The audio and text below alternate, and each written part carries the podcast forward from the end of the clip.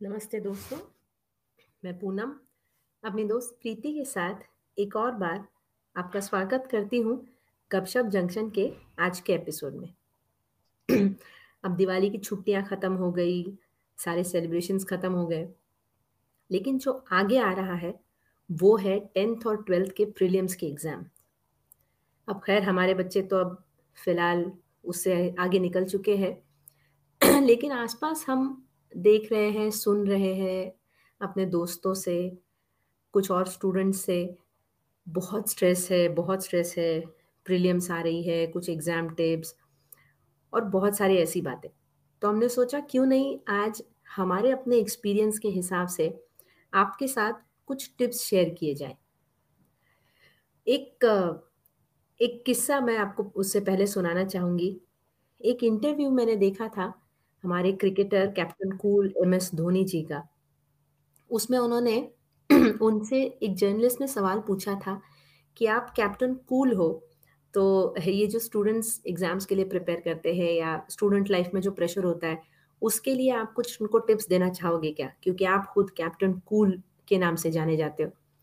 तो उन्होंने कहा था कि मेरे पापा ने मुझसे कहा था कि जो अगर तुमने साल भर पढ़ाई की है तो तुम्हें इस एग्ज़ाम का टेंशन लेने की ज़रूरत नहीं। और अगर साल भर पढ़ाई नहीं की है तो इस टेंशन लेने का कोई फ़ायदा नहीं। उनका सिंपल कहना ये था, जो उन्होंने बाद में मेंशन भी किया, कि रिज़ल्ट के बारे में सोचोगे तो पढ़ाई ठीक से नहीं कर पाओगे। फिर प्रेशर बनेगा, क्योंकि प्रेशर जो होता है, वो रिज़ल्ट के लिए होता है।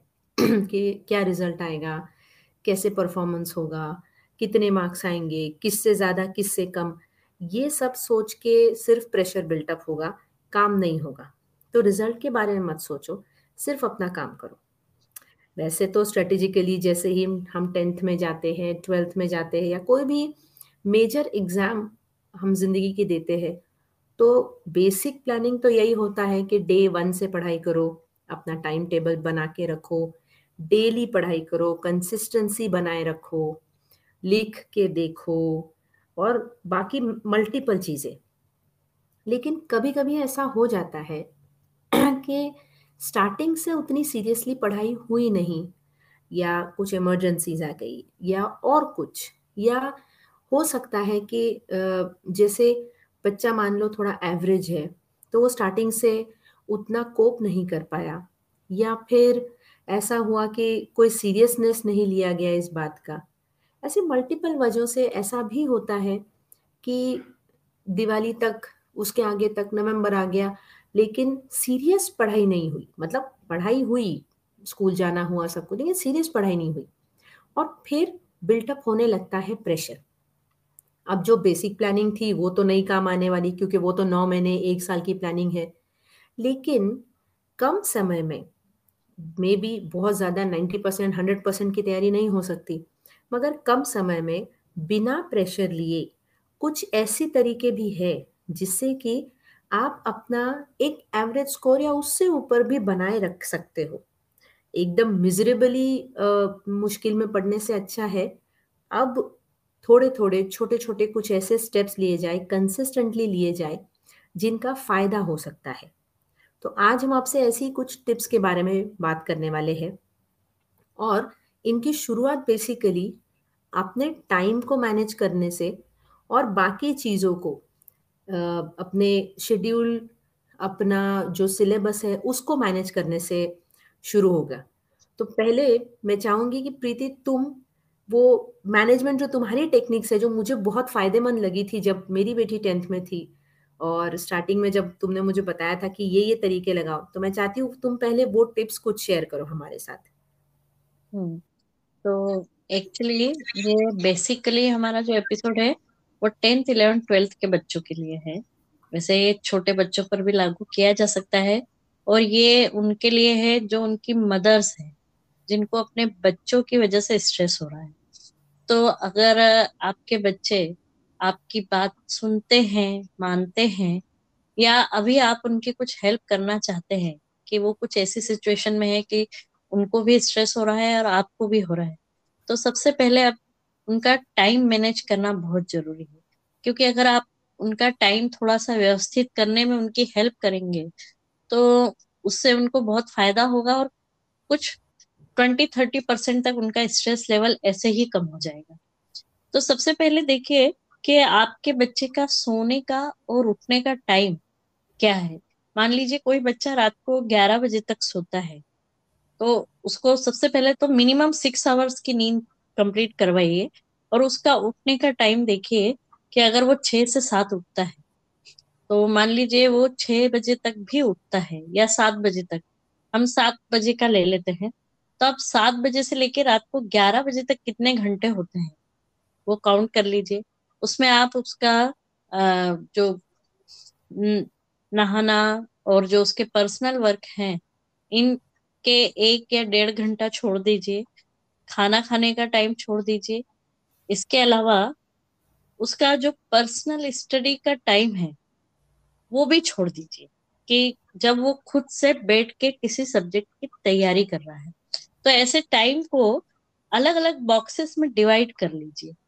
जब हम इस तरीके से काम करते हैं तो हमें एग्जैक्ट पता होता है कि हमारा कितना टाइम कहाँ जा रहा है। मान लीजिए वो ट्यूशंस जा रहा है तो उसका टाइम लिख लीजिए, वो खुद से पढ़ रहा है, एक पर्टिकुलर कुछ सब्जेक्ट्स का पढ़ रहा है, दिन में दो से तीन बार तो वो टाइम अलग अलग लिख लीजिए। अब आपको एक्चुअली पता चल जाएगा कि आपका सुबह सात से लेकर रात को ग्यारह बजे तक का टाइम कहाँ कहाँ जा रहा है। तो अब आप उसको मैनेज कर सकते हैं। जैसे मान लीजिए आपको खाने के लिए तीन बार आप खा, बच्चा खाता है आधा आधा घंटा लगता है। तो इसको तो कुछ भी डिस्टर्ब नहीं कर सकते हैं। लेकिन अगर वो नहाने में ब्रश करने में या इन सब चीज़ों में या फ़ोन उठा के देखने में, इनमें थोड़ा सा ज़्यादा टाइम उसका लग रहा है तो वहाँ से आप उस टाइम को चुरा सकते हैं और उसको, उसके जो पढ़ाई वाले टाइम है, उसमें शामिल कर सकते हैं। दूसरी बात होती है कि जब आप उठने का और सोने का टाइम फिक्स कर देते हैं तो सबसे बड़ी बात है कि सेम टाइम पर सोने से बच्चे की नींद बहुत अच्छी होती है तो दिन भर के लिए वो रेडी होता है। साथ में दोपहर को भी कुछ, एक आधे घंटे का टाइम उसका ऐसा रखिए कि वो एक पावर नेप ले सके। चाहे उसको नींद आए या नहीं आए जस्ट आँखें बंद करके उसको लेटना है। ये एक कंपल्सरी वो कर दीजिए। लेकिन इसका टाइम ऐसा होना चाहिए कि जब वो एग्ज़ाम के लिए जाता है जब उसका शेड्यूल आएगा उसमें जो एग्ज़ाम का टाइमिंग रहेगा वो टाइमिंग ये नेप वाला टाइम नहीं होना चाहिए। क्योंकि अगर उसको ये आदत पड़ गई अगले तीन महीने के लिए तो उस टाइम पर एग्ज़ाम के टाइम पर भी उसको सेम टाइम पर नींद आएगी। तो ये टाइम रखिए कुछ दोपहर को ढाई से तीन साढ़े तीन के बीच क्योंकि इस टाइम पर कोई भी एग्ज़ाम नहीं होती। हम्म। दूसरी बड़ी बात है कि बच्चे को जब भी आप पढ़ाई का टाइम रखिए सुबह का, जब उसको सेल्फ स्टडी करना है। और साढ़े नौ बजे से साढ़े बारह के बीच में उसको डेली उसके जो भी उसने पढ़ा है, उसको नोट डाउन करने के लिए बोलिए या उसकी प्रैक्टिस लिखित प्रैक्टिस करने के लिए बोलिए। क्योंकि हमारा माइंड कुछ इस तरह से वर्क करता है कि जो काम हम रोज जिस समय पर करते हैं ऑटोमेटिकली हमारा माइंड हमको वो काम करने के लिए, हमारे जो बॉडी ऑर्गन्स रहते हैं, उनको ऑर्डर करता है।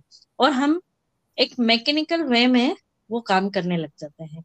जैसे कि हमको एक आदत है कि सुबह उठते से हम लोग ब्रश करते हैं। तो अब चाहे कोई बच्चा नींद में भी हो, उसका हाथ सीधा ब्रश की तरफ़ जाएगा और वो ब्रश करेगा। उसके लिए उसको अलग से ट्रेनिंग की ज़रूरत नहीं होती है। तो जब आप लगातार तीन महीने तक सुबह साढ़े नौ से साढ़े बारह या एक बजे तक डेली लिखने की प्रैक्टिस अगर बच्चा करता है तो जब वो एग्ज़ाम देने बैठता है ना तो उसका माइंड कुछ इस तरह से वर्क करता है कि ऑटोमेटिकली उसकी लिखने की स्पीड बढ़ जाती है और वो लिखने वाले मोड में उसकी बॉडी वर्क करने लगती तो ये कहीं ना कहीं उसको बहुत हेल्प करता है एग्ज़ाम के टाइम पे हम्म। तीसरी चीज़ होती है कि बच्चे को अगर मान लो शुरू में वो ज़्यादा बैठ नहीं पा रहा है पढ़ाई के लिए तो उसे ये एडवाइस दीजिए कि ठीक है, हर ट्वेंटी फाइव मिनट के बाद में एक फाइव मिनट का ब्रेक लो। और ऐसे ट्वेंटी फाइव मिनट्स के दो या तीन स्लॉट के बाद में एक लंबा ब्रेक आधे घंटे का। इससे क्या होता है, इसको बोलते हैं पोमेडोरो टेक्निक कि उससे आपका माइंड रिजुविनेट होता है। उसको थोड़ा सा रिलैक्सेशन भी मिलता है, लेकिन साथ ही उस पर्टिकुलर मोड में जो उसका एक फ्लो आ गया है, उसमें उसको काम करने में इजी होता है। साथ ही साथ अगर बच्चे बहुत देर नहीं बैठ पाते हैं स्टडी के लिए, एक साथ सिटिंग उनका कम है तो उन्हें कुछ इस तरह से समझाइए कि बेटा, हर बार अगर हम दस मिनट बढ़ाएँगे हर स्लॉट में तो टोटल में ये थर्टी मिनट्स अगर बच्चा तीन बार पढ़ने के लिए बैठता है सेल्फ स्टडी के लिए, जिसमें वो चीज़ों को समझता है लर्न करता है, वो वाला शेड्यूल वो वाला टाइम में बता रही तो उसमें अगर आप, बच्चा बैठता है और उसको ये समझाया जाए, ये टेक्निक समझाई जाए कि अगर आप दिन में अलग अलग स्लॉट में दस दस मिनट भी ज़्यादा बैठते हैं तो दिन का होता है आधा घंटा और इसी तरह वीक का करीब करीब हमारे पास तीन घंटे एक्स्ट्रा मिल जाते हैं। और ये टेक्निक हर स्लॉट में अगर पाँच मिनट के लिए लगाई जाए तो बहुत सारा एक्स्ट्रा टाइम निकाला जा सकता है। तो ये कुछ टाइम मैनेजमेंट के टिप्स हैं, जो आप बच्चे के सजेस्ट कर सकते हैं आपके बच्चों को, जिससे कि ठीक है, बच्चा मानता है या उसका अपना एक अलग टेक्निक है तो कोई बात नहीं, लेकिन कहीं पेरेंट्स जो है इस तरीके से बच्चों को थोड़ा हेल्प कर सकते हैं।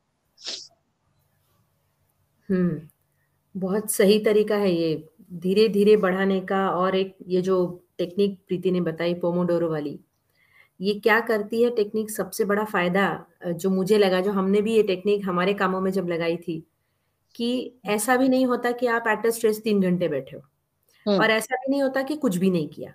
तो आपको जो बीच बीच में ब्रेक मिल जाता है, जो आप धीरे धीरे भी बढ़ाते हो तो उससे एक लूप में भी आप आ जाते हो इंटरेस्ट भी बढ़ जाता है और प्रेशराइज नहीं फील होता।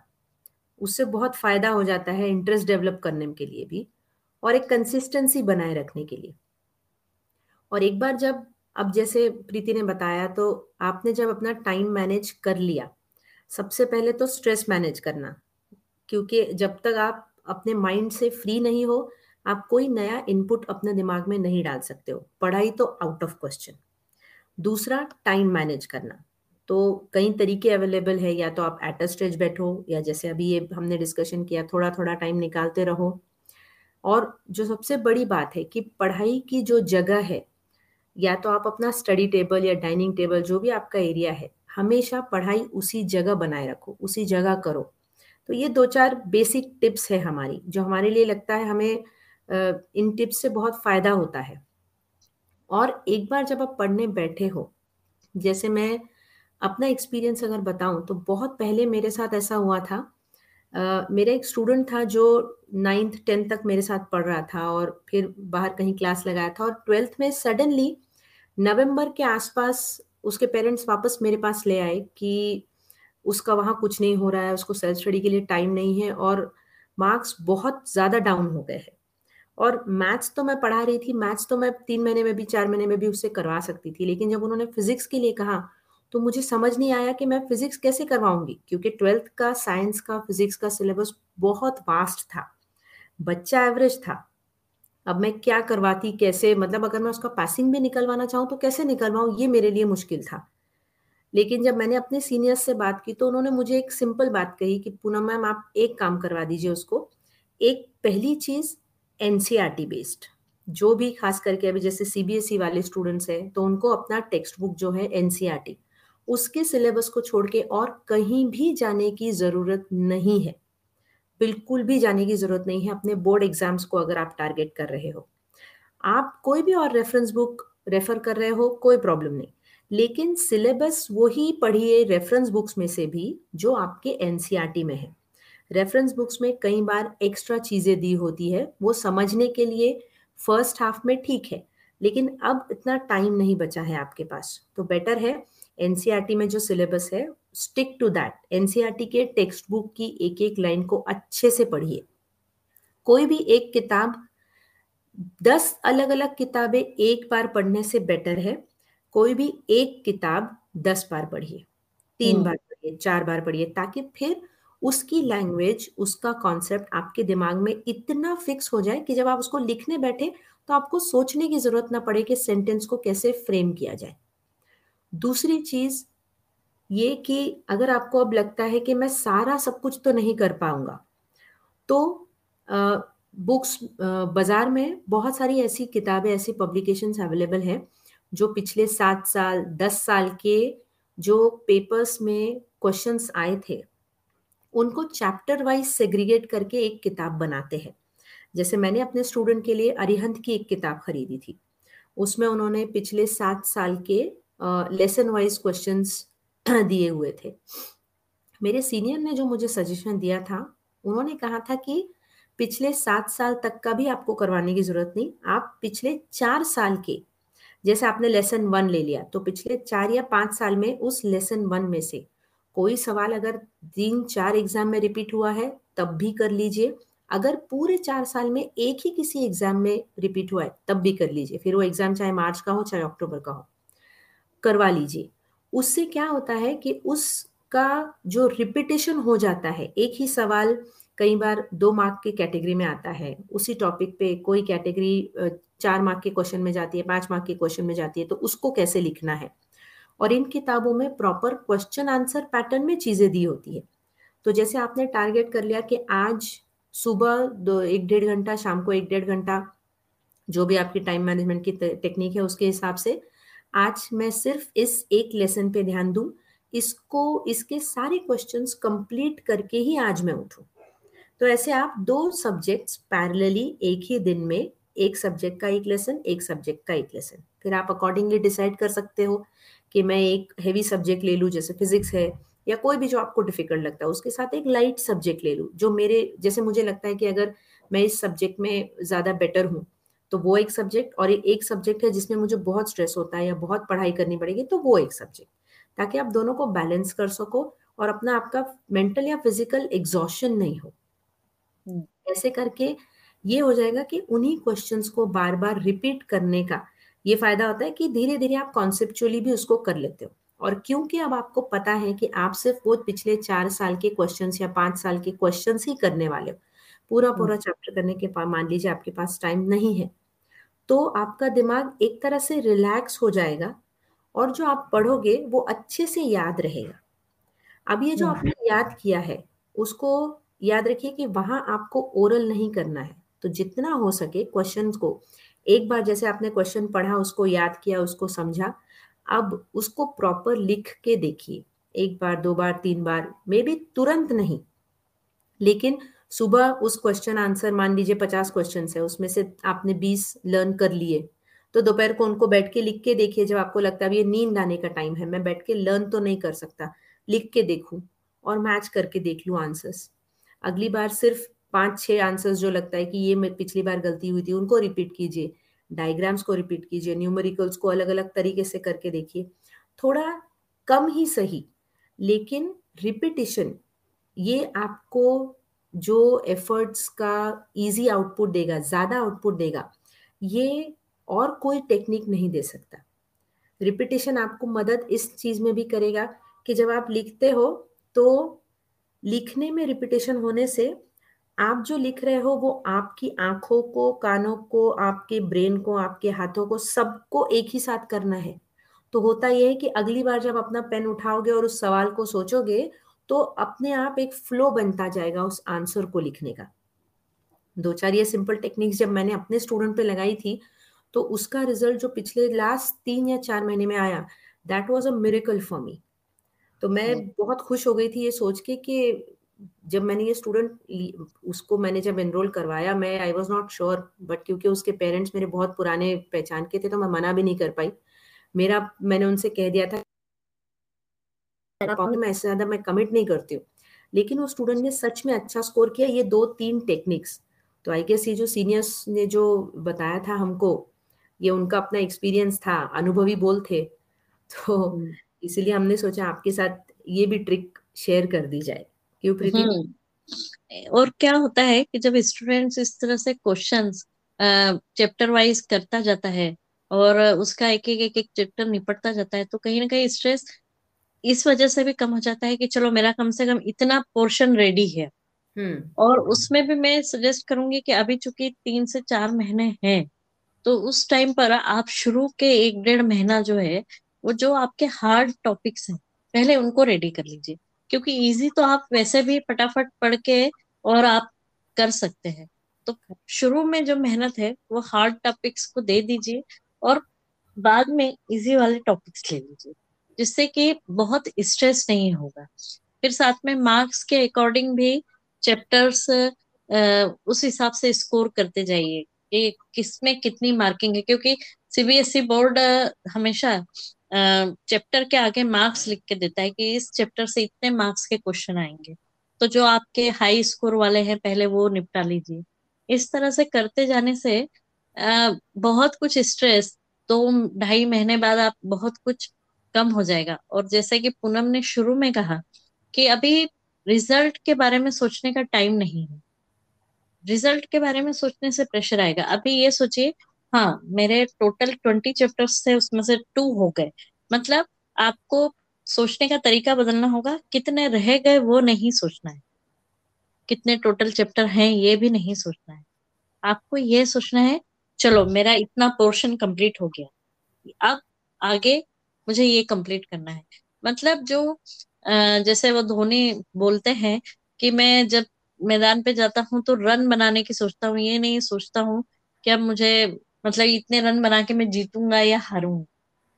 क्योंकि वो टाइम बीइंग है। पर अगर आप फोकस करेंगे चैप्टर्स कंप्लीट करने पर स्टडी पर तो वो ज़्यादा इफ़ेक्टिव रहेगा। और इसके अलावा मैं एक और पॉइंट की तरफ़ इशारा करूँगी कि ऐसे टाइम पर बच्चों का क्या हो जाता है? खाने पीने का बहुत ध्यान रखना पड़ता है। कि आप बच्चे को स्पेशली मदर्स को इस तरह से डाइट देना है उन्हें कि वो डाइट हेवी ना हो लेकिन साथ ही कंटिन्यूस बच्चे को एनर्जी मिलती रहे। तो उनकी डाइट्स में फ्रूट्स मतलब आप जस्ट बच्चा पढ़ने बैठा है सुबह नाश्ते के पहले भी उसको थोड़ा सा एक बाउल में ड्राई फ्रूट्स दे दिए। फिर वो नौ बजे जब नाश्ता करेगा नौ साढ़े नौ बजे वो एक प्रॉपर मील हो जाएगा। तो ऐसे इन बिटवीन मील्स उसको कुछ आ, जो भी हेल्दी स्नैक्स हैं कभी मखाने सेक कर दे दिए, कभी जो आपका मुरमुरा आता है, उसकी भेल बनाकर दे दी प्याज टमाटर के साथ।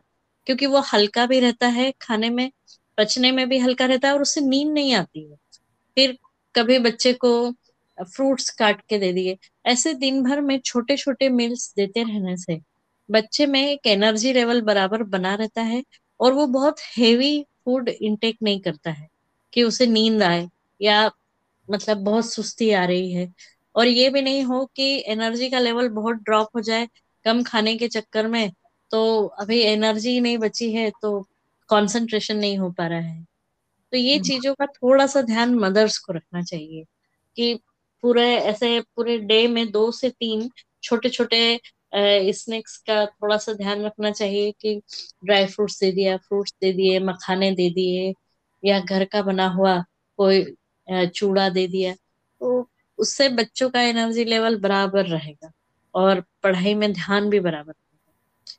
और मैं आखिरी में एक और बात बोलना चाहती हूँ कि सबसे बड़ी बात है कि आप लोग जब बोर्ड की तैयारी करते हैं तो उसके अलावा दूसरे किसी एग्ज़ाम्स के बारे में अभी मत सोचिए। अगर आपने एनसीईआरटी का बेसिक सिलेबस अच्छे से कर लिया तो आप बाकी के एग्ज़ाम्स भी अच्छे से ही कर पाएँगे। तो एनसीईआरटी का बेसिक सिलेबस बहुत अच्छे से करिए और बहुत कॉन्फिडेंस के साथ करिए। क्योंकि जो बच्चे पिछले दस साल से पढ़ते आ रहे हैं, अभी उनको पढ़ना लिखना नहीं सीखना है, सिर्फ़ एक टाइम मैनेजमेंट और पढ़ाई की टेक्निक्स किस तरह से डिवाइड करना है सिलेबस को किस तरह से एक हार्ड सब्जेक्ट के साथ एक थोड़ा कम हार्ड वाला सब्जेक्ट लेना है, जैसे कि पूनम ने बताया अभी थोड़ी देर पहले। और इसी तरह से मैनेज करते हुए और उनके पेरेंट्स जो है स्पेशली इसमें उनकी हेल्प कर सकते हैं, साथ ही साथ उनको डेली मोटिवेट कर सकते हैं। ये बोलने की ज़रूरत नहीं है कि भपरे इतना है और तेरा तो इतना भी नहीं हुआ। ये ये सब बोलने की ज़रूरत नहीं है। उसकी जगह उन्हें मोटिवेट कीजिए। हाँ हो जाएगा और बहुत अच्छे से होगा, चिंता मत करो। और ये बात मैं अपने अनुभव के आधार पर बोल रही हूँ, क्योंकि मेरे दो बच्चे ट्वेल्थ क्रॉस करके गए हैं।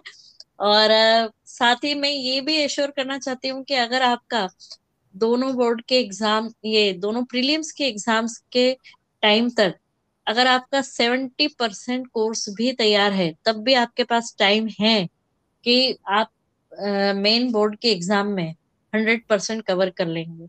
क्योंकि हर बोर्ड एग्ज़ाम के दो दो पेपर के बीच में भी पाँच पाँच, सात सात दिन का गैप होता है, स्पेशली जो मेन पेपर्स रहते हैं। तो उस समय भी आपको काफ़ी टाइम मिल जाएगा कि आप दो दो बार रिवीजन कर लें। तो घबराने जैसी कोई बात नहीं है।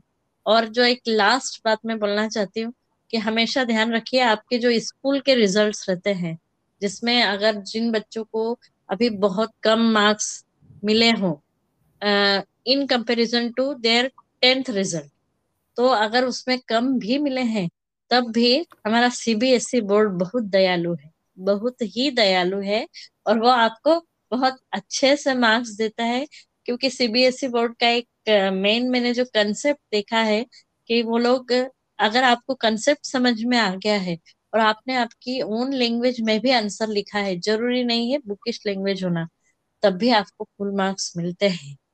तो उस बेसिस पर मैं बोल रही हूँ कि सभी के जो है स्कूल के जो अभी मार्क्स उनको मिल रहे होंगे उससे ten to fifteen percent marks ज़्यादा मिलेंगे अगर ये तीन महीने अच्छे से पढ़ाई करी है तो। करेक्ट बिल्कुल सही। हाँ। तो दोस्तों आप लगा के देख लीजिए। ये आइडियाज़ यूज़ करके देख लीजिए। हमें इनसे फ़ायदा हुआ था हमारे स्टूडेंट्स को इनसे फ़ायदा हुआ था। हमें आशा है आपको भी इससे फ़ायदा और आने वाले सभी एग्ज़ाम्स के लिए टेंथ ट्वेल्थ बोर्ड एग्ज़ाम्स के लिए सभी बच्चों को ऑल द बेस्ट और पेरेंट्स को ये एक सिंपल एज अ पेरेंट एक नसीहत डोंट स्ट्रेस योर सेल्फ आपका बच्चा भी स्पेशल कुछ कर ही देगा। तो आप रिलैक्स रहिए और उसके साथ बने रहिए। और हमारे साथ भी बने रहिए। हमें आप और भी बाकी प्लेटफॉर्म्स पे सुन सकते हैं। Jio Saavn Gaana dot com and Spotify Google podcast आपको हमारा ये टॉपिक कैसा लगा ये हमें ज़रूर पास भी कुछ टिप्स है।